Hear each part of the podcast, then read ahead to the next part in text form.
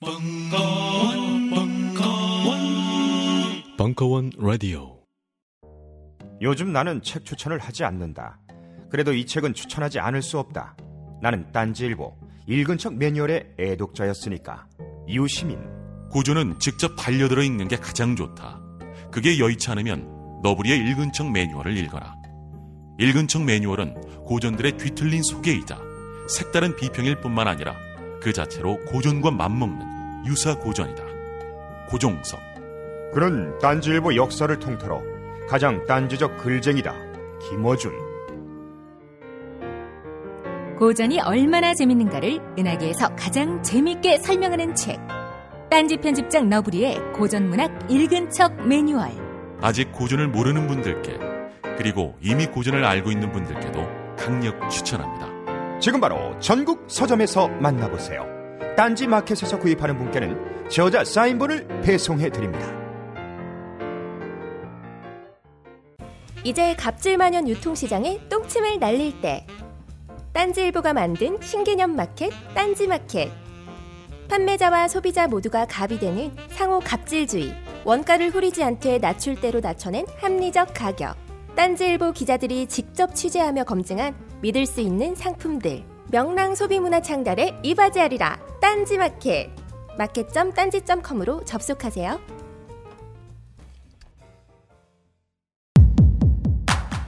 법을 지배한 자들의 역사. 한홍구 교수의 사법부. 2016년 4월 11일 강연. 2부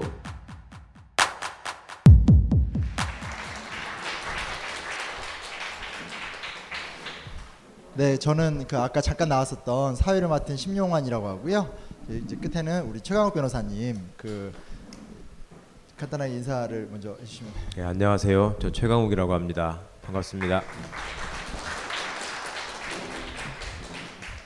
그 오늘 특강은 돌베개에서 시작했는데 그러니까 뭐 재밌자고 한번 얘기를 해볼게요. 너무 엄숙한 것 같아서 그 이제 제가 저는 이제 심용환이고요. 그 역사전쟁이라는 책의 저자예요. 국정화 때 조금 알려져서 책을 냈는데 그때 초기에 제 돌베개라는 출판사에 제 원고를 딱 투척을 했어요. 아, 진짜 기가 막힌 책이다. 근데 단칼에 이메일로 거절해서 아, 버림받았었죠. 근데 오늘 저를 부르신 거 보니까 저그 사건을 모르세요. 그래서 제가 아까 식사할 때도 전혀 모른 척하고 있었거든요. 기다리고 있었어요. 여기 와서 모두가 본 앞에 나 한번 싸 질른다 내가. 어. 그래서 결국 이제 저를 버리고 제 책은 다른 데 출간이 돼서 굉장히 잘 팔리고 있습니다. 그래서 앞으로도 돌베개 낼 생각이 없습니다. 아, 제가 오늘 온 이유는 한홍구 선생님 뵈러 왔죠. 이게 저, 희 학계에서 전 역사교육과를 전공했는데 뭐 대어르신이고 뭐 진짜 멀리서만 이렇게 존경하던 근데 이제 인문사회팀에서 저를 그렇게 팽한 거 모르고 제가 조금 알려지니까 뭐 마케팅적 효과가 있다. 저자로서의 어떤 장점을 안 본 거죠. 그래서 이제 한번 와달라. 근데 제가 뭐, 어, 딱 오니까 기분이 나쁘잖아요. 뭐 돌베개, 너 따위가 돌로 만든 베개 안 비어. 막 이러면서 막. 근데 거기 뭐라고 나왔냐면, 한원구 선생님이 이제 그 강연을 하시는데 사회를 봐줄 수 없냐. 하, 그리고 사실은 거기에 한 분이 더 계셨어요. 조국 교수님이 오신다. 내가 한홍구랑 조국이면 돌베기 따위야. 뭐 이러면서 이렇게 바로 답장을 했습니다. 근데 안타깝게도 저기 저랑 방송 같이 하시는 최강욱 변호사님이 그러니까 잠깐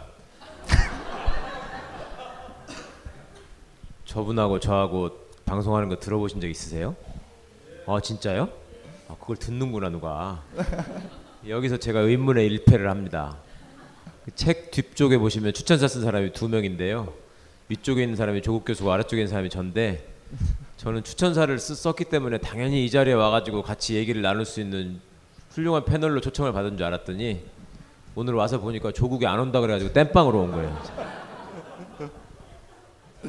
그래서 아무튼 어, 저도 이제 저기 뭐 하는 교수님 뵌 거 너무 기분 좋고 행복하고요. 변호사님 뭐 자주 봐서 별로 신기하지 않습니다. 그래서 그냥 뭐 하면서 이렇게 필요하면 제가 이렇게 껴서 쓸 테니까 하는 교수님 위주로 가면 좋을 것 같아요.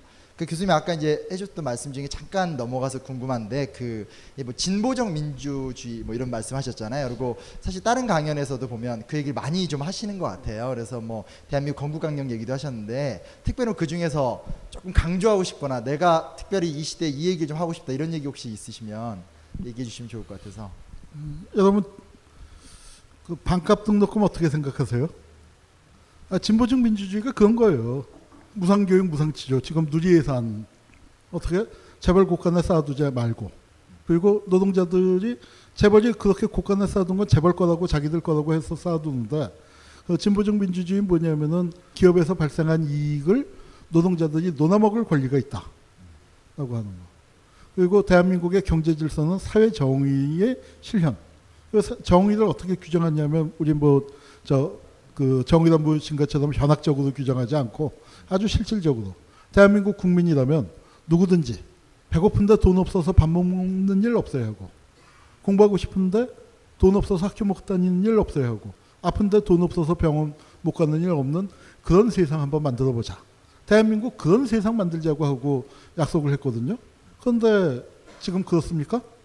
여러분 그런 세상에서 애들 한번 키워보고 싶지 않으세요? 그게 진보적 민주주의예요. 그거 원래 뭐냐면 재헌헌법이라는 게 대한민국이라는 정치 공동체를 만들 때 맺은 계약서 원본 아닙니까? 근데 어느 사이에 그 계약서가 바뀌어 버렸어요.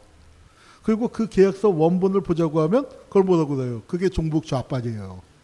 계약서 원본을 보자고 하는데 어느 사이에 바뀌었냐? 왜 전쟁과 학살을 하면서 그렇게 바꿨냐?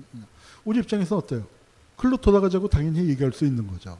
그러니까 우리가 그러니까 지금 지금 젊은이들이 힐조선 뭐 그 지옥불반도를 얘기하는 게 사실은 재헌헌법이 꿈꿨었던 사회 그런 이상 그런 사회가 반만이라도 됐었으면 그 지금 헌법은 재헌헌법에 비해서는 훨씬 후퇴한 헌법이지만 그 현행 헌법이라도 그럭저럭 작동이라도 되고 있으면은 자기가 사는 땅을 헬조선이나 지옥불반도 같은 험한 말로 부르지는 않을 거라고 생각합니다.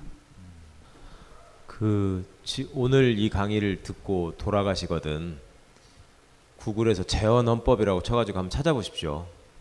그러면은 그 헌법은 조문이 몇 개 안 되니까요. 읽어보시다가 깜짝 놀라실 겁니다. 아까 방금 한홍구 교수님이 잠깐 소개해 주셨지만 거기에 보면 근로자의 이익 균점권이라는 조항이 있습니다. 그러니까 노동자들은 그냥 회사에서 주는 월급만 받고 시키는 일 하면서 사는 게 아니라 회사가 이익을 발생하면 당연히 나눠 가져야 되는 사람으로 써 있습니다. 근데 그것보다 못한 그보다 훨씬 적은 조항이 소위 지금 김종인 씨가 원조라고 자임하는 경제민주화 조항 119조 2항으로 현재 헌법에 남아 있거든요. 근데 그거마저도 이제 개헌이 되면 제일 먼저 없애려고 정경련이 몇 개 발표했습니다. 그 중에 대표적으로 바꿔야 된다는 조항이 지금 119조 2항이 됐거든요. 그러니까 우리나라가 어, 민주주의와 민주화와 산업화를 뭐 완성한 나라로서 뭐 세계가 부러워하는 나라다 뭐 이런 얘기를 하는데 세계가 부러워하지는 않고 그냥 대견해 하는 정도라고 유시민 작가가 그러셨죠. 근데 과연 그 민주주의라고 하는 것이 우리 헌법을 놓고 보면 재헌 헌법에 비해서 지금 87년 6월 항쟁으로 만들어진 헌법입니다. 지금 헌법이 그러면 그게 과연 얼마만큼 그만큼 발전을 해왔는가? 그리고 그것이 왜 그만큼 발전하지 않고 예전보다도 못한 내용으로 남아 있는가? 그것은 순전히 법률가의 책임이라고 저는 생각합니다. 그러니까 정치인들의 책임이 물론 크지만 그거를 거기서 조문으로 만들어서 거기에 쓰고 정당성과 권위를 부여해 준 사람들은 법률가들이거든요. 법비들. 그러니까 이 책이나 오늘 강연을 통해서 그런 사람들의 실상에 대해서 정말 좀 냉, 냉정하게 냉철하게 봐주셨으면 좋겠습니다. 예. 그뭐 비슷한 얘기인데 저는 사실 교수님 강의 계속 들으면서 아까 이제 인상적인 말씀이 법은 단 한 번도 민중의 편인 적이 없었다. 뭐 아니면 사법부가 가해자다. 뭐 사법부는 선출되지 않은 권력이다. 뭐 이런 얘기를 많이 하셨는데, 그러니까 섣부른 질문일지 모르겠지만 저는 사실 계속 들으면서 이제 아이 확 이걸 어떻게 뒤집어 버리고 싶은 사실 그렇잖아요. 그렇죠? 왜냐면 얘기가 거의 반복되고 시간이 지날수록 너무 잔악해지고 이게 어떤 어느 시점까지는 논리적으로 이렇구나 이렇구나 이렇게 좀 생각을 하겠는데 딱 한 시간만 원래 40분 하시고 그랬는데 좀 오버하셨거든요. 근데 오버하시는 그 순간부터 마음도 조급해졌지만 좀 사실 너무 결론스러운 질문이지만 어떻게 보면 책을 쓰신 목적도 될 수 있을 것 같은데 이것도 좀 어떻게 해야 되죠? 어떻게 하면 좋을까요? 어... 민주화 다시 하는 수밖에 없을 것 같아요. 민주화. 어 그런데 그 우리가 똑같은 잘못을 저지르면 안 되는 게 뭐냐면 민주화해서 뭐 누구 누구 좋아졌습니까? 정말 재벌들 좋아졌거든요. 관료들 좋아지고 네. 검찰 좋아지고. 어? 근데 그런 짓안 하고 민주화돼서 시민들이 좋아지는 세상 한번 만들면 만들어야 할 것 같아요. 그래서 민주화의 성과물을 그 정말 반민주적인 그 세력들이 저 세력들이 의 진짜 능력은 뭐냐면은 민주화돼서 그렇게 그 세상에 뒤바뀐 줄 알았는데 그것을 다시 자기들에게 유리한 질서로 만들어 버리는 그 내공이죠. 미국의 힘도 그거 같아요. 일일이 개입하지 않지만 한 발 떨어져 있다가 누가 권력을 잡고 누가 뭘 하든지 간에 미국 부처님 손바닥 안으로 만들어 버리는 네, 그런 거였는데 적어도 그, 그 그렇지만 이제 또 하나는 우리가 이제 그 상황을 이렇게 여기까지 끌고 오는 과정에서 보면은 그걸 뒤집어 엎지는 못했지만 늘 저, 저들로 하여금 늘 호둥되게 만들고 또 어때요? 안 좋아진 것만 강조하니까 그렇지 또 한 발 떨어져서 보면은 사실 많이 바뀌었거든요. 30년 전하고 차이가 뭘까요? 아, 1층에서 이렇게 길거리에 차 다니는 데서 이런 얘기 할 수 있었어요, 없었어요? 네? 제가 어려서 그때. 네, 그런 거 그런 거 큰 차이란 말이에요, 사실은. 그 그거보다 더 30년 전에는 어땠을까요? 이런 얘기 들은 사람이 다 죽었어요, 한꺼번에. 우리가 한꺼번에 골로 가는 거예요. 골로 간다는 말이 진짜로 골짜기로 갔, 어요 그래서 거기 지금도 묻혀 있어요. 그게 두 세대 전입니다. 한 세대 전은 이거예요. 그 지금 이런 이유는 뭐냐면 우리가 그렇게 쎄빠지게 싸우는데 아직도 저놈들이 저기 있어? 이렇게 얘기한다면 그, 그거죠. 그런데 사실은 무지 좋아졌거든요. 예컨대 동학농민군이 주장하던 것들 중에 실현 안 된 거 뭐가 있습니까? 동학농민군 다 죽었지만. 그리고 우리가 그렇게 길게 역사의 흐름에서 본다면은 그 많은 것을 그 잃어가고 바꿔가고 있어요. 그런데 안타까운 건 뭐냐면은 그때 제일 선봉에서 제일 열심히 싸웠던 사람들이 지금 제일 쇼쇼쇼를 하고 있을 겁니다. 웃기는 짓들 많이 하고 추잡한 짓들 많이 하고 뭐 예컨대 뭐 특정인을 들어서 좀 안 됐습니다만 김지아 시인 같은 사람들 70년대에 정말 상징적이고 또 고난도 혼자서 많이 짊어지고 그랬었는데 지금 뭐 아주 어, 웃기는 짓을 하고 있고 어, 그렇지만 또 그 김지아는 같지만 어때요? 정말 이름 모를 시민들이 무수히 많이 유신 때하고 다른 점 뭘까요? 유신택 길바닥에 500명 모이는 적이 없었어요. 근데 우리는 요새 아유 5천 명밖에 안 모였어. 5천 명밖에 뭐 웬만하면 5천 명밖에 안 모였어 입에 달고 살잖아요. 그러니까 사실 세상이 많이 좋아지고 있는 중입니다. 지금 지금 힘든 이유는 좋아지다가 밀리고 있어서 그래서 더 힘든 거지. 큰 틀에서는 좋아지고 있고 그 특히 그러니까 우리가 무엇을 해야 하느냐 우리 자신을 믿는 수밖에 없을 것 같아요. 지금 왜 그게 특히 중요하냐면 내일 모레 선거지만 역대 최악의 야당이거든요. 그러나 역대 최강의 시민입니다. 어, 여러분, 여러분들의 힘은 저는 그러니까 역사학자로서 이렇게 볼 때 우리에게 이런 민중이 있었던 적은 단 한 번도 없어요. 이런 민중이 있었던 적은. 그런데 야당이 이렇게 죽을 쓴 적도 단 한 번도 없어요. 어, 그게 어, 그게 안타깝지만 비록 그 야당이 우리를 뭐 배반할지라도 우리가 다시 뚜벅뚜벅 나가는 그 힘들. 그러니까 우리가 가지 우리가 정말로 우리를 믿을 수 있는 건 정말 놀라운 복원력입니다. 저는 그러니까 이제 우리가 그 다음 주가 4.19죠. 4.19가 왜 위대하냐? 정말 다 죽고 전쟁이 끝났거든요. 싸그리 깡그리 다 죽었어요. 깡그리 다. 그런데 그렇게 죽고 만 7년이 안 돼서 혁명이 일어났습니다.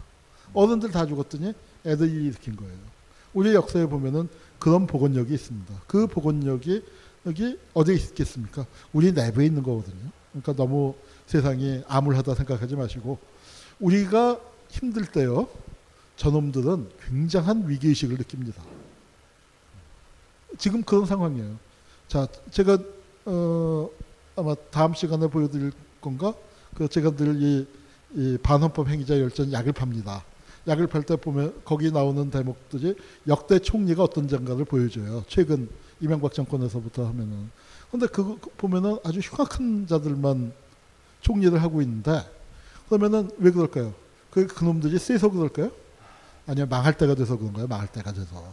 망할 때가 돼서 그런 거니까 우리 힘을 믿고 가는 수밖에 없다고 생각합니다. 약간 뻔한 질문인데 방금 얘기하셨듯이 민주화의 결과의 득을 실제로는 재벌이나 다른 것들 다른 세력들이 많이 봤다고 얘기하셨는데 그 책을 먼저 쓰지 않고 굳이 사법부를 딱 건드신 게 잡혀 잡혀가시기 직전에 하나 남기시려고 그냥 이거는 그건 아니고요. 이거는 제가 그 국정원 과거사위에 가서 그래도 뭐 그게 죽이 됐건 밥이 됐건 그러니까 적진 깊숙이 들어가서 3년을 있었습니다. 적진 깊숙이. 적진 깊숙이죠. 적진 깊숙이. 그러니까 그 들어가서 이제 3년을 있었고 그 성과물들을 좀 남기고 손 털고 다른 일을 하고 싶었었는데 아 세상이 그렇게 되지 않더라고요. 왜냐하면 우리가 뭐 민주화 되고 난 다음에 그 정도는 지키고 계속 나갈 줄 알았는데 지금 힘든 이유가 그만큼 나갔었다가 다시 뒤로 확 밀렸잖아요.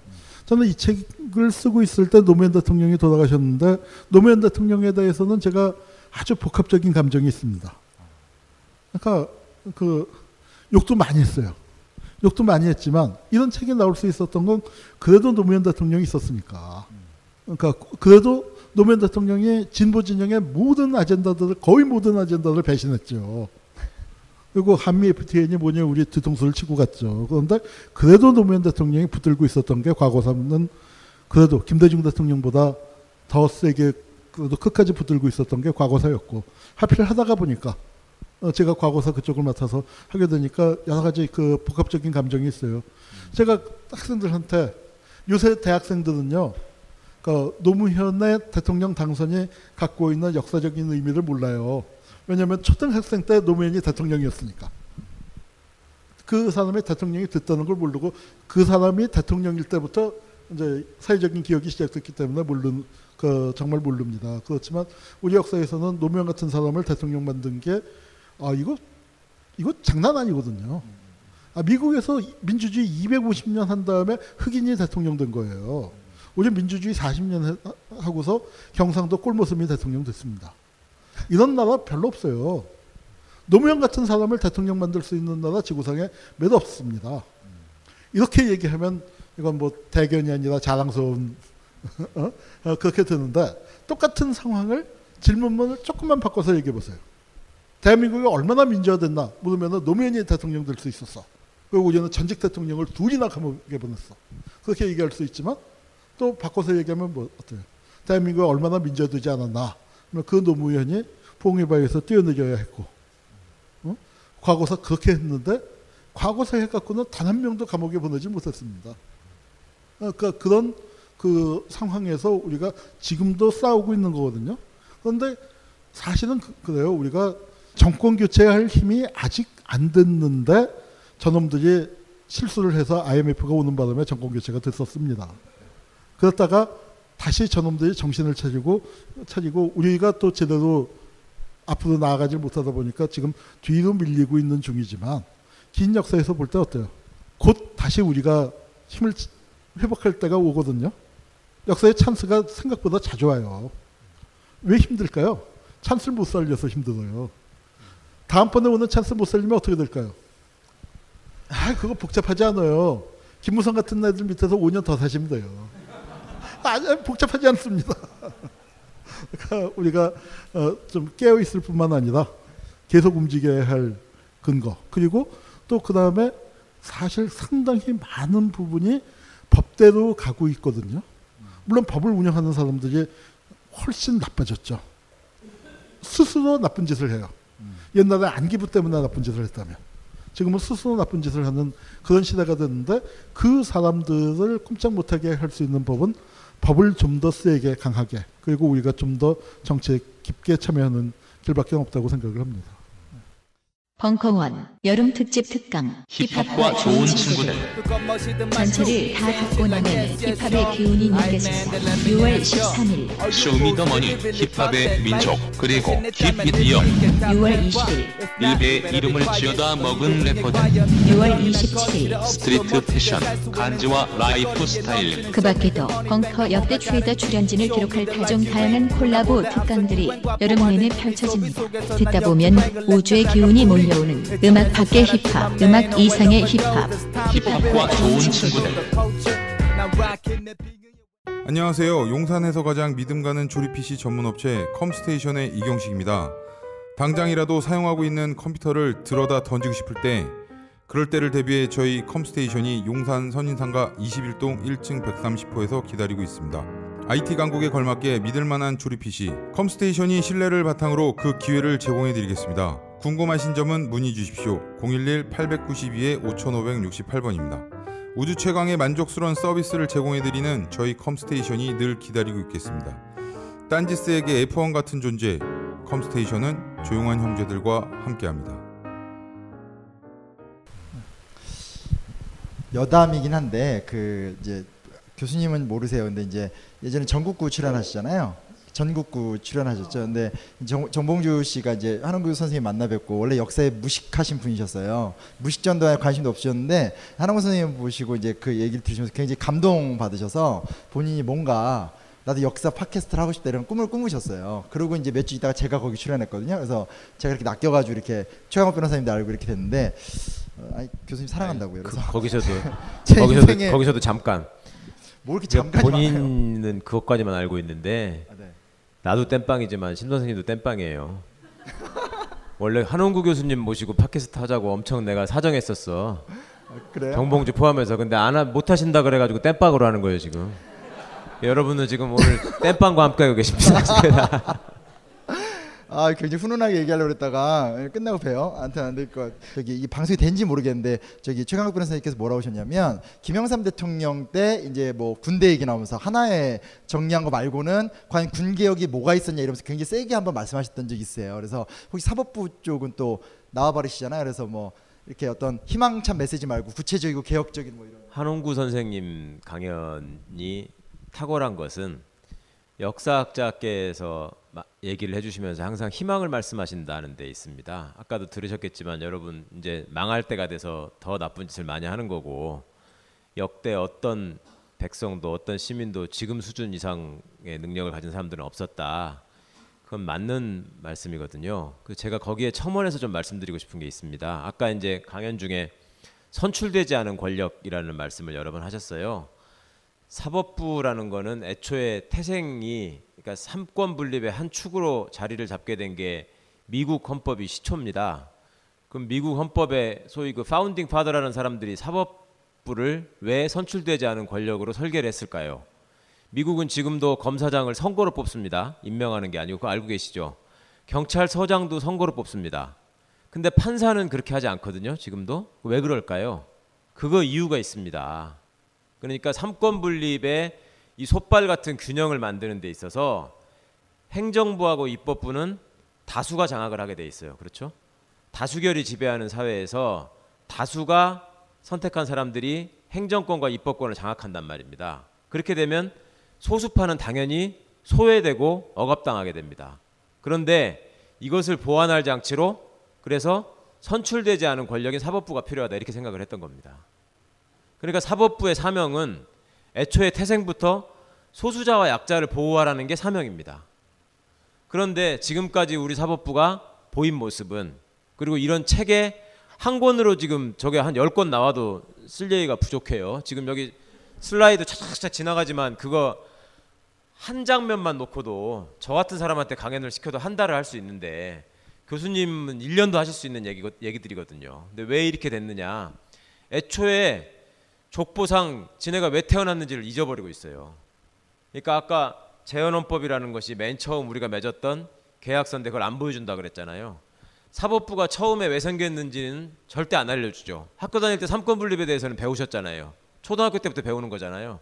사법부만 왜 선거로 안 뽑는지 누가 가르쳐 줍니까? 안 알려주잖아요. 그런 이유가 있는 겁니다. 이거 이것이 어떻게 증거로 나타나냐면 어, 사법부와 관련해서 여러분들이 뉴스나 방송을 통해서 가장 많이 접하시는 때가 재판을 받고 나오거나 법정에 서 있거나 또 검찰에 출석하거나 이런 장면들을 많이 보실 거예요. 그때 뻔뻔한 놈들은 어떻게 합니까? 뻔뻔한 놈들은 고개를 쳐들고 들어가서 다 얘기하겠다. 아니면 뭐 재판이 잘못됐다. 이런 식으로 얘기하죠. 흉악범들은 어떻게 합니까? 흉악범들. 자타가 공인하는 흉악범들은 얼굴을 가리느라고 정신이 없습니다. 그죠?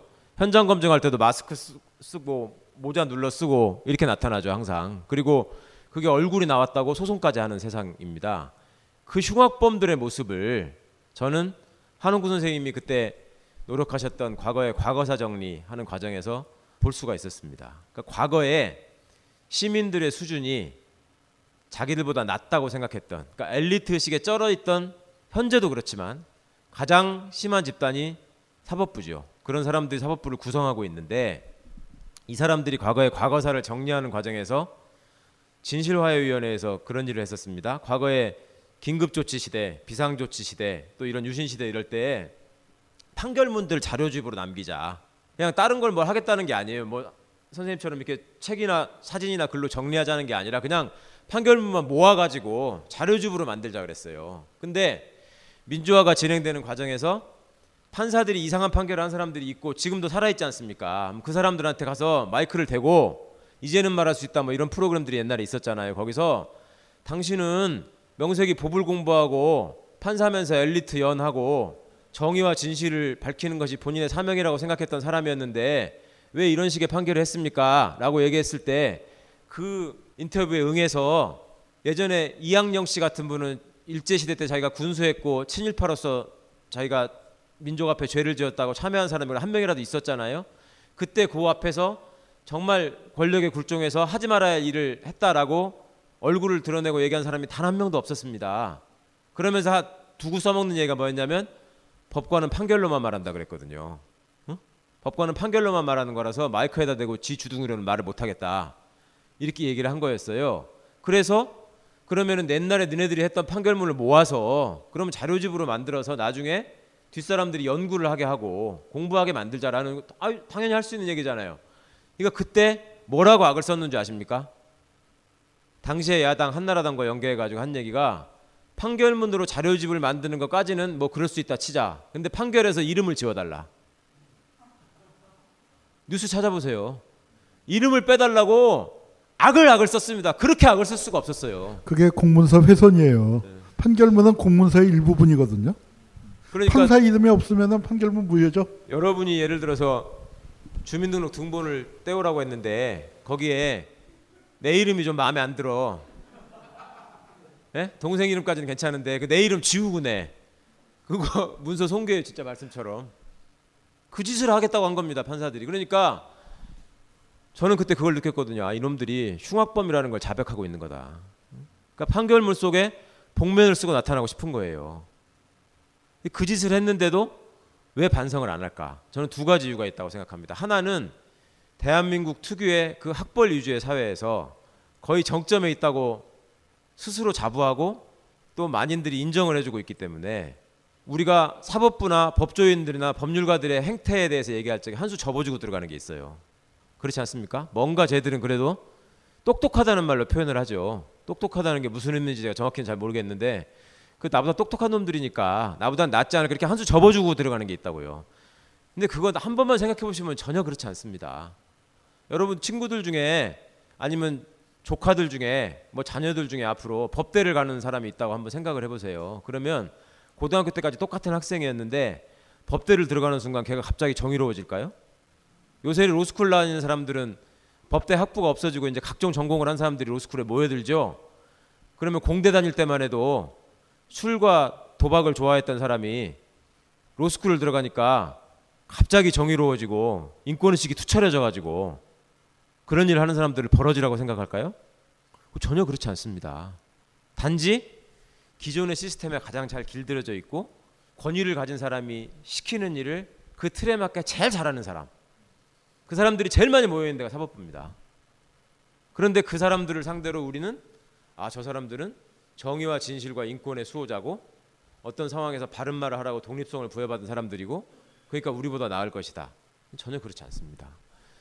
그래서 그런 착각을 버리시기 위해서라도 이런 강연과 이 책이 소중하다라는 말씀 하나 드리고 싶고요. 또 하나는 흉악범한테 칼자루를 쥐어주니까 흉악범들이 스스로 처벌을 안 합니다.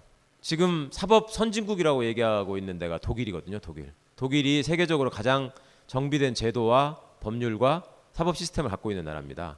이 나라가 어떻게 그렇게 됐느냐? 나치 때 부역했던 판사들을 다 처벌했습니다. 사형까지 시키고. 프랑스도 그랬거든요. 우리도 그런 날이 와야 된다. 저는 생각합니다. 그리고 흉악범들은 그런 사실을 알고 있기 때문에 증거를 없애기 위해서 이름을 지워달라고 한 거다. 그걸 잊지 말아주시기 바랍니다. 그 그냥 뭐 보태는 말인데 제가 이제 뭐 학원이나 뭐 학기 그 인문학 단체 같은 데서 대학생들이 많이 가르치는데 그 애들이 그게 있어요. 그 이제 서울대 간 애들. 그러니까 서울대를 딱 붙는 순간 태도가 어떻게 되냐면 내가 이 사회의 중심이다. 뭐 내가 내가 좀 이렇게 좀 시해해 줘야 될 대상 이런 의식이 딱 생기더라고요. 그러니까 그냥 공부 잘하는 애들이 아니라 서울대 들어가는 순간 혹은 서울대에서 또 특정과를 들어가는 순간 태도 자체가 딱 바뀌어요. 그리고 얼마 전에는 이제 그 1차를 붙었어요. 근데 1차 그 행시이긴 한데 1차 붙고 나니까 또 뭐냐면 딱 걔가 저한테 무슨 얘기냐면 선생님 세상을 너무 깊이 알 필요는 없는 것 같아요. 딱 이러는 거예요. 그러니까 그 전까지만 해도 걔가 뭐 약간 봉사활동도 하고 굉장히 나름은 이렇게 좀 의식이 있다고 하던 애였는데 딱 붙은 다음에 그 말을 대놓고 하는 거예요. 그리고 뭐 어떤 그러니까 뭐라 되니까 아좀 얘기 들으면 너무 감 이게 생각이 많이 오는 게 애들이 그 좀 뭐라 해야 돼 법관이 되거나 뭐 좋은 대학을 가고 이 코스를 지나가면서 굉장한 허세와 자기 출세에 수다는 생각이 너무 크다는 생각이 좀 많이 아 든다는 생각이 듭니다. 그 아까 이제 그 교수님 말씀하시다가 그, 그 김병로 얘기하시 예, 김병로 선생 얘기하시다가 이제 김병로 선생이 은퇴하신 다음부터 사법부가 이승만에 의해서 하나하나 장악되어 가기 시작했다라고 말씀하셨거든요. 혹시 조금 뭐 상세하게 얘기해 주실 게 있다면. 예. 아, 우선 그러니까 골키퍼가 없어졌다고 생각하시면 돼요. 그러니까 그걸 막아서겠다는 그래도 의지와 책임과 존엄을 가진 사람들. 그러니까 예컨대 한국 검찰도 저 모양이 되기 전까지 그러니까 우리나라 검찰 인사에 아주 웃기는 인사가 있었습니다. 서울 고검장이 검찰총장이 되고 서, 검찰총장이 서울고검장으로 발령이 나는 일이 있었어요. 말 안 들으니까 바꿔버리니까 서울지검장인가가 그거를 말도 안 되는 인사라고 소송을 걸었더니 부산지검장으로 발령이 나고 4.19가 됐을 때 이런 사람들이 이제 그때 밀려났던 사람이 검찰총장이 되고 그래서 좀 사상을 다시 바꿔야 하는데 그러질 못하고 또 이승만이가 들어오면서 그렇게 됐죠. 그냥 민복기라고 아까 그 잠깐 사진 나왔었습니다만 그, 그 사람 길게 설명을 안, 안, 했습니다만 뭐 이제 아버지가 유명한 친일파예요. 전뭐 친일파 그거는 아버지 친일파야 뭐 그건 뭐 문제 삼고 싶지는 않습니다. 그러나 본인이 친일을 했어요. 본인도 이제 시대 근데 뭐 수재죠. 법률 공부 잘하는 수재도 그렇게 해서 아주 기능적인 관료로서 아주 유능하게.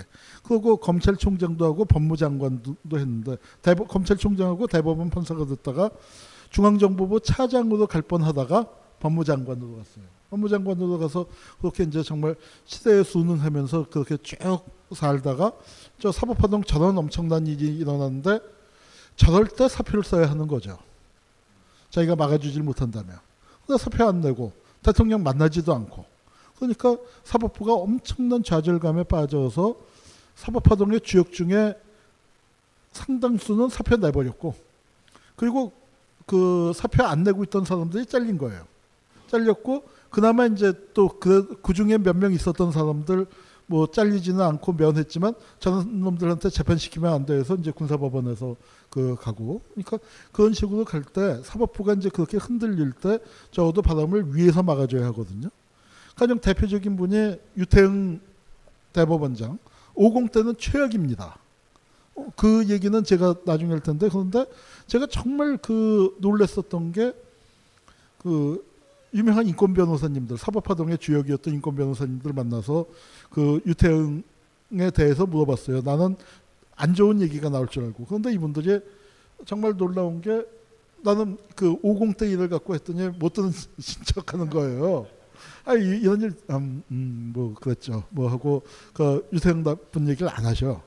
그 사법파동 뭐 이제 그 시절 얘기했더니 뭐 내가 이제 그런 인상을 갖고 있다는 걸 아셔서 그런지 딱 한마디만 한 한 세 번쯤 물어보셨는데 반응이 똑같았는데 한숨을 깊은 한숨을 쉬시고 누가 뭐라고 해도 그 우리한테 유태 유 부장님은 어, 그 자기들 이제 단독 판사 때 부장님이었으니 유 부장님은 좋은 분이셨습니다.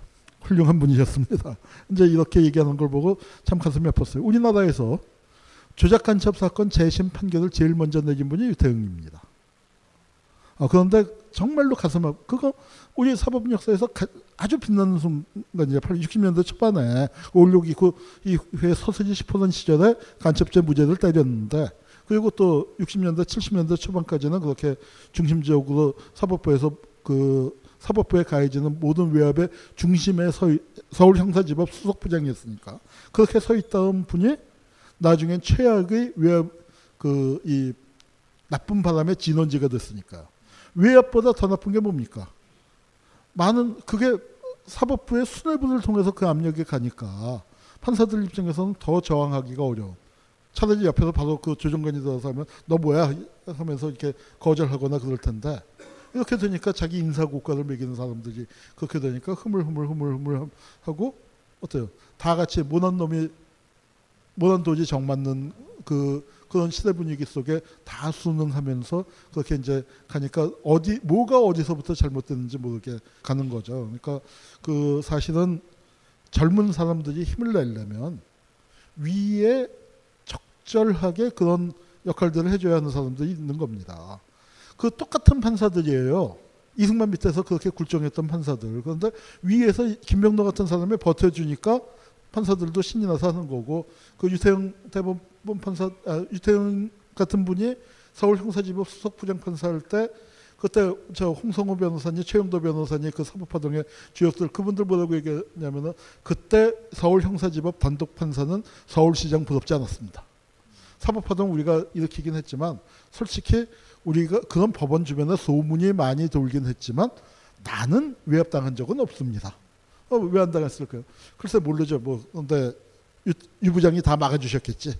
우리한테 그냥 허허 웃으면서 했겠지. 그러니까 그렇게 할 수 있었는데 한 번 꺾이고 대법원장이 저렇게 민복희 같은 사람이 팍 꺾이고 났더니 엄청난 깊은 좌절로 아예 그 뿔뿔이 흩어지고 지지 멸렬되면서 70년대 유태영 그 자신이 김재규 내라는 모 사건의 주심 판사가 되면서 신군부와 밀착을 하게 되고 그렇게 됩니다. 그, 그런 과정들을 쭉 겪는 게 우리 사법사가 사법부가 중, 그 위에 어른이 제 역할을 해줘야만 젊은 사람들이 살아날 텐데 그걸 못했고 김병로의 은퇴가 가져온 그 비극이라는 게 쉽게 얘기하면은 지붕이 없어진 거예요. 기둥, 바닥, 벽 다 있는데 지붕 없으면 어떻게 됩니까? 그 집에 살 수 없는 비드지치는 그런 게 된 거죠. 그래서 있을 때는 모르지만 없고 나니까 참 그 빈자리가 큰 겁니다. 아, 변호사님 요거 좀 첨언해 주실 거 없어요? 그러니까 저 같은 경우는 이게 젊잖아요. 변호사님도 훨씬 어린데 뭐 과시하는 거예요 지금? 누군가 조금 웃겨야 돼서 너무 그래서 뭐냐면 그러니까 뭐라 되나 이렇게 아, 다 동감되고 저도 이제 후학으로서 열심히 역사를 배워가는 입, 공부하는 입장이지만 그러니까 이런 좀 장기적인 이야기 속에서 희망을 발견하긴 하지만 저같이 좀 젊은 세대 입장에서는 이게 조금 희망인 듯하다가 막 무너지고 있는 상황이고 사실은 어느 때보다도 언론 뭐 아까 말씀하신 대로 뭐 미디어 뭐 시민단체 심지어 뭐 변호사 단체 많잖아요. 많음에도 불구하고 되게 무력함만 많이 느끼는 것 같거든요. 솔직하게 말하면. 조금 사실은 뭐 예. 저보다 젊으신 분들을 보면은 좀 안타깝고 죄송하고 제 솔직한 좀 조금 더 확실하게 표현을 하자면 딱하다는 게 맞는 것 같아요. 한원구 교수님은 유신 시절에 대학을 다니신 분이고요. 유신 때 저는 전두환 때 대학을 다녔고요. 제 대학 들어갔을 때 전두환이 대통령이었습니다. 그러니까 이제 저희는 모여서 이제 요즘 막 세상이 막 이렇게 망가져가고 청년들 힘들고 우리 자녀들 또 굉장히 어렵게 이렇게 살아가고 이런 모습들을 보면 이렇게 한탄하고 막 탄식을 하다가도 그리고 분노하다가도 마지막으로는 저희 세대는 그렇게 얘기해요. 야 전두환 때도 살았는데 우리가 뭐 지금 못 살겠냐 이렇게 얘기하죠. 그러니까 그걸 안 살아보신 분들한테 이런 책에 담겨 있는 얘기들이 참 우리나라 이런 일이 있다는 게 믿어야 하시면서도 끔찍한 일일 거예요. 저희 대학 다닐 때 지금 방금 소개해 주셨지만 여기 아까 강연에 그 차트 등에 보셨는지 모르겠는데 김병로 대법원장 사진과 함께 억울하면 항소하시오 이렇게 써 있는 거 보셨죠? 그거를 언제 누구한테 했냐면 그때 대법원장이 대통령을 만나서 산부 요인들 이렇게 만나서 간담회 비슷하게 얘기를 하는데 이승만 씨가 판결에 대한 불평을 불만을 막 얘기한 거예요. 지금처럼 판사들이 국가관이 없고 어? 뭐 이렇게 나라 생각을 안 하고 자기 생각만 가지고 판결을 하고 엘리트 의식에 사로잡혀 가지고 저만 똑똑하다고 생각을 하고 막 이렇게 얘기를 하니까 김명로 대법원장이 그 얘기를 딱 듣다가 억울하면 항소하든가 그리고 나와 버리셨어요 그냥 그래가지고 유명한 얘기인데 그 다음 대법원장이 된 사람이 그런 대법원장 산하에서 그래도 배고파 죽겠지만 보리밥에 도시락을 싸갖고 다니면서도 자부심 하나로 먹고 살았던 판사들이 무너졌을 때 판사 이름이 조진만입니다. 조진만. 그 저희가 대학 다닐 때 그 조진만이라는 이름을 보면서 참 사람 이 사람 진짜 잘 고른 것 같다. 이름도 조진만이라고 해가지고 완전히 사법부를 조져버렸다 그냥. 근데 그 뒤에 심지어 법무부 장관 했던 사람을 대법원장을 시키고요. 완전히 이제 종속되는 시대로 들어가는 거죠. 그런데 그때만 해도 판사의 엘리트 의식이라는 것이 좋은 쪽으로 작동하던 시기가 있었어요. 그러니까 소위 옛날에 KS 마크라 그래가지고 요새는 잘 무슨 이런 거에 잘 안 붙어 있지만 옛날에 KS 마크 상품을 믿고 살 수 있다 뭐 이랬잖아요. 그거를 빗대 가지고 경기고 서울대 나온 사람을 KS 마크라고 그랬단 말이죠. 그러니까 KS 마크 찍힌 사람의 자부심이 나름 있어서 우리가 그래도 KS 마크가 찍힌 놈들이 육사 나온 군인들한테 머리를 숙이고 살 수는 없다. 이런 꼴량한 자부심을 가지고 그나마 사법부의 독립을 지키려고 했던 사람들이 있었어요. 그래서 수뇌부가 이상한 짓거리를 하면 법관들이 참다 참다 모여가지고 회의를 하게 되면 윗사람들은 부끄러운 줄 알고 대법원장이 사표를 내고 물러나고 이런 일이 있었습니다. 그런데 과거 촛불 사건 이후에 신영철 대법관 사건에서 보셨듯이 그때는 모여가지고 얘기를 해도 안 나가잖아요. 끝까지 안 나가고 임기 다 끝내고 나와가지고 지금 변호사 개업하게 해달라고 지금 또 악을 쓰고 다니고 있습니다. 이 사람들이 왜 그렇게 살아남을 수 있을까? 첫 번째는 젊은이들이 너무나 꿈을 잃고 길들여지고 있다는 거죠. 지금 판사들을 이렇게 보면 진짜 무난하고 잘 말 잘 듣는 애들을 잘 뽑아놨어요. 그래가지고 과거에 없었던 일이 현재 벌어지고 있는 특이한 현상이 뭐냐면 가끔씩 뉴스를 보면 보실 수 있는데 판사가 민사 재판을 하면은 원고가 이겼냐 피고가 이겼냐 이렇게 판단을 해야죠. 형사 재판을 하게 되면 유죄냐 무죄냐를 판단하는 게 중요하죠. 그 유죄면은 형이 얼마냐 이걸 해야 되는데 헌법에 의하면 법관은 독립해서 헌법과 양심에 따라 독립해서 판단한다고 돼 있습니다. 근데 판사가 합의부 판사는 세 명이란 말이에요. 재판장이 있고 판사 두 명이 배석 판사가 있죠. 이게 어떻게 돼 있냐면 그 재판부의 사건이 천 건이 배당이 된다. 그러면 한 사람이 500건, 한 사람이 500건씩 나눠서 판결문을 쓰고 이 재판장은 판결문을 쓰지 않고 두 사람의 파, 기록을 보고서 이렇게 같이 얘기를 나누면서 끌어주는 사람입니다. 그런데 요새 판사들이 하는 짓이 뭐냐면 각 이렇게 하다가 재판장이 어느 정도 이제 재판이 진행돼 가지고 변론이 종결되면 판결문 써오라고 한단 말이에요. 그러면 판결문을 원고가 이겼든지 피고가 이겼든지 지가 판단한 걸로 써갖고 가야 될 거 아니에요. 최소한 헌법 정신에 맞으려면 일단 합의부에서 부장의 지위를 받지만 양심에 따라 독립해서 판단해야 되는 거 아니야. 근데 원고 승소, 원고 패소 판결 두 개를 써갖고 갑니다. 유죄 판결, 무죄 판결을 두 개를 써갖고 갑니다. 갖다 드리면서 알아서 하나 고르십시오.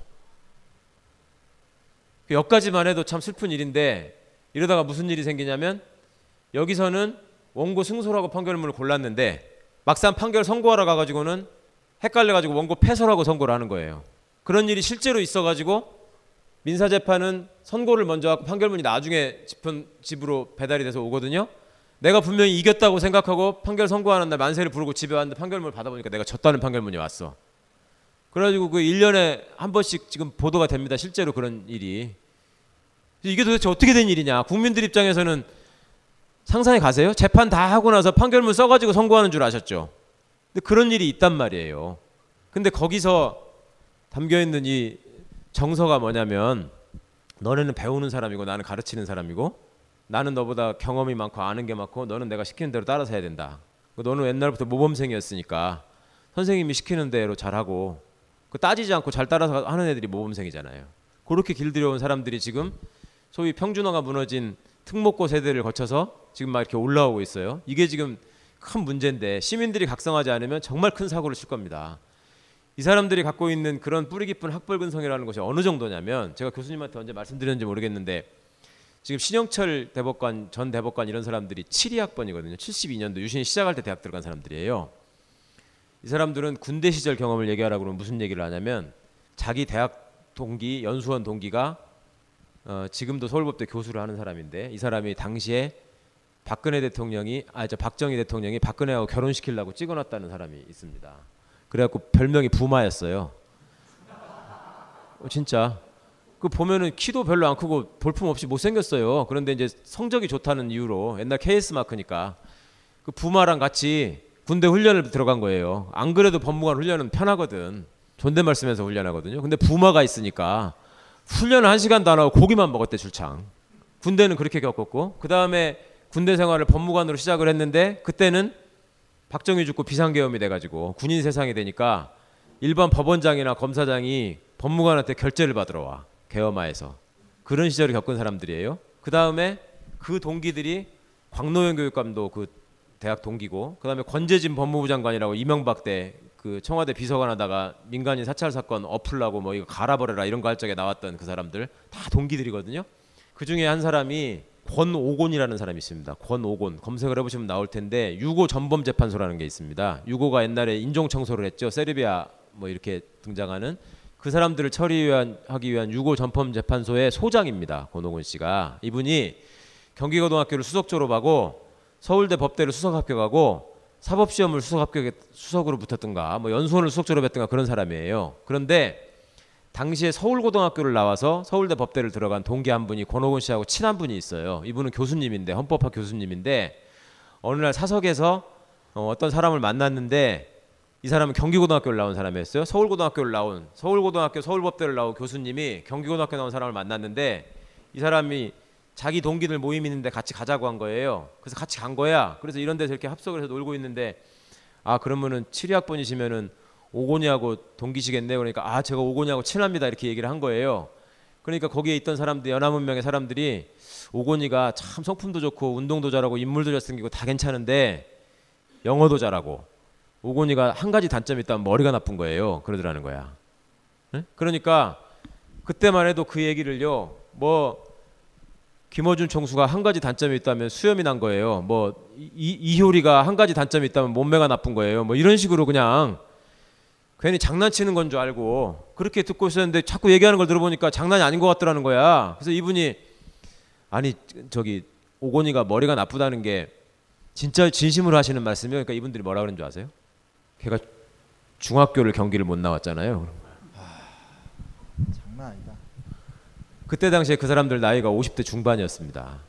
예전에 얘기를 들어보니까 중학교 입시가 있을 때 경기 중학교를 들어가는 게 이제 그래갖고 고등 국민학생들이 촛불 켜놓고 과외하고 막 야밤에 저기 했다는 얘기 들으셨잖아요. 그게 머리가 나쁘니까 공부를 열심히 하는 거예요. 네, 그렇게 어, 하고 그- 싶은 그- 거죠. 그 래서 어, 그러니까 그러니까- 머리, 좋- 머리 좋은 사람은 그렇게 아득바득 안 하는데 걔가 머리가 나쁘다 보니까 그렇게 공부 열심히 해갖고 1등 한 거지. 중학교를 여섯 반을 경기 중학교를 들어가고 경기 고등학교는 열 반이 됐대요. 그래서 네 반은 그러니까 경기 중학교 여섯 반은 그대로 경기 고등학교 올라가고 네 반은 지방이나 다른 중학교를 나온 사람들이 들어갔다는 거야.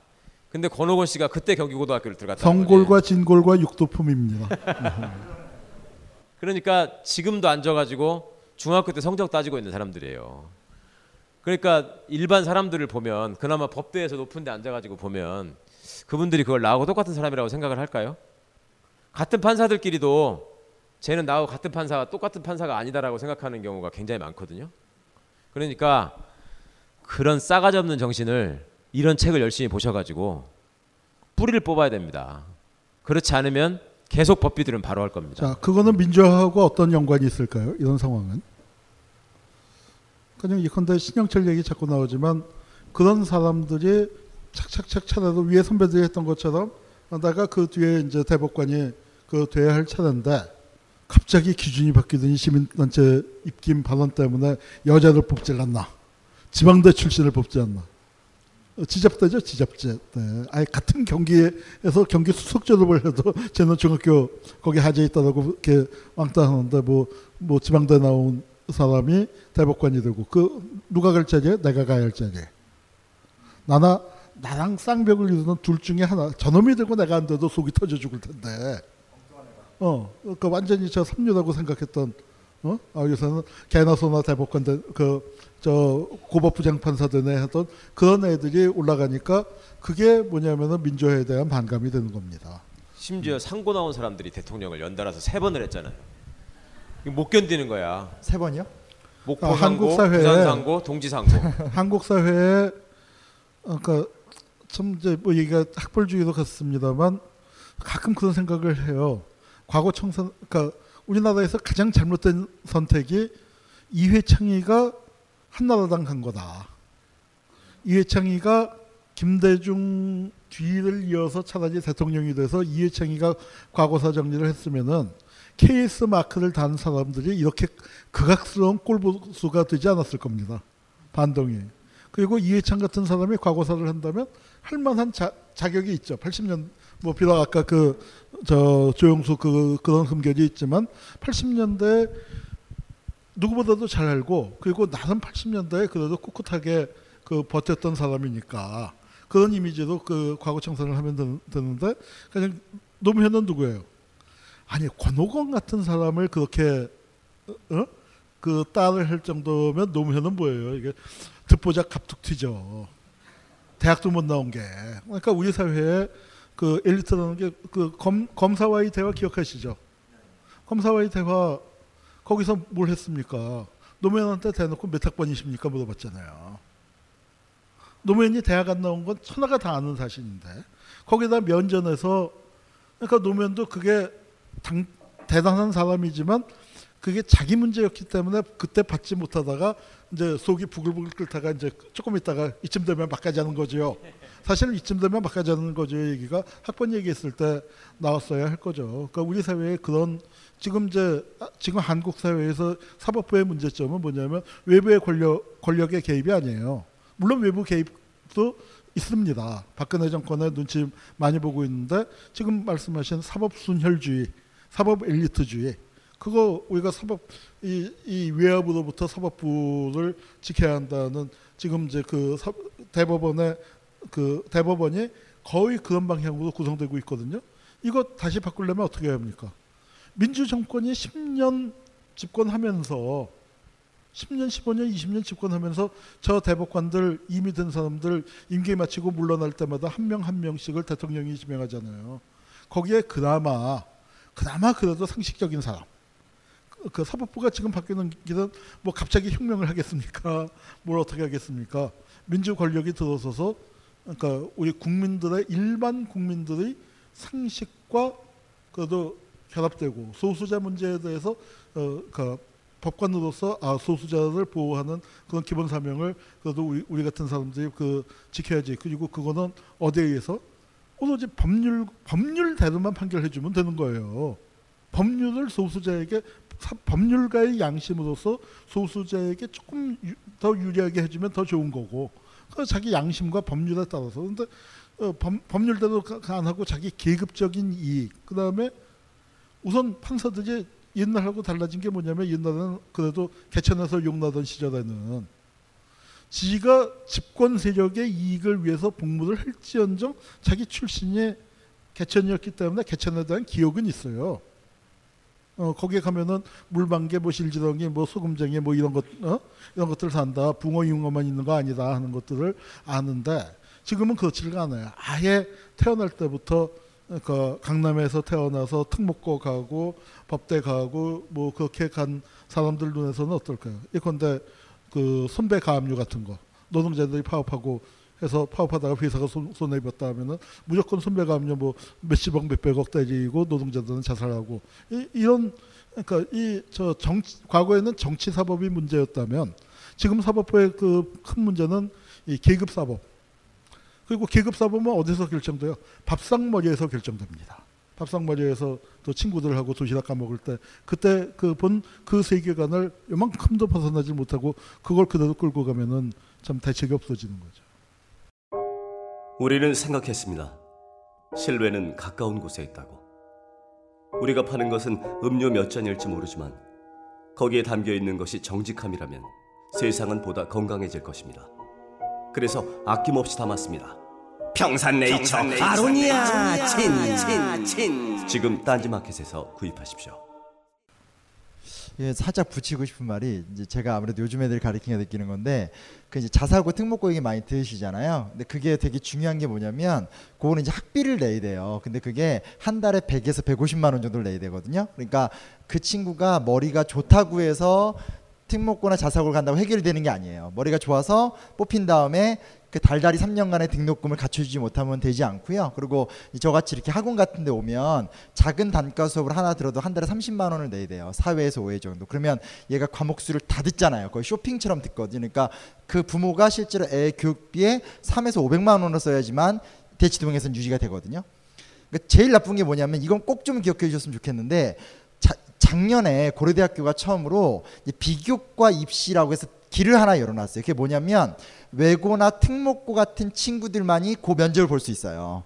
근데 그걸 이번에 연세대가 받아 넘 받으면서 연세대학교하고 고려대학교에서 매 뽑는 대학 정원의 30%는 무조건 자사고나 특목고에서만 뽑는데 비교과라고 그랬잖아요. 아무 기준이 없어요. 그러니까 수능 기준도 안 보고 제 뭐냐 그 뭐 이렇게 뭐 논술 기준도 안 봐요. 오직 뭘로 보겠어요?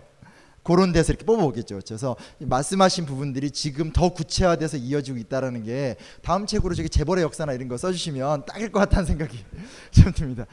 시간이 좀 생각보다 많이 됐고요. 이렇게 말씀들이 많으실지 저도 몰라서 약간 당황스럽고 그 25일 날 그러니까 다다음 주 같은 날 같은 시각에 여기서 이 교수님 그 오늘 하시지 못한 뒷얘기 좀 최근 얘기 위주로 하신다고 그러셨죠, 그렇죠? 네, 그래서 그 위주 얘기로 하고 똑같이 여기서 되니까 그때도 많이 와주셔서 좋은 시간 함께 나눴으면 좋겠습니다. 오늘 함께 해주신 변호사님하고 또 교수님께 박수 좀 부탁드리겠습니다. 감사합니다. 감사합니다.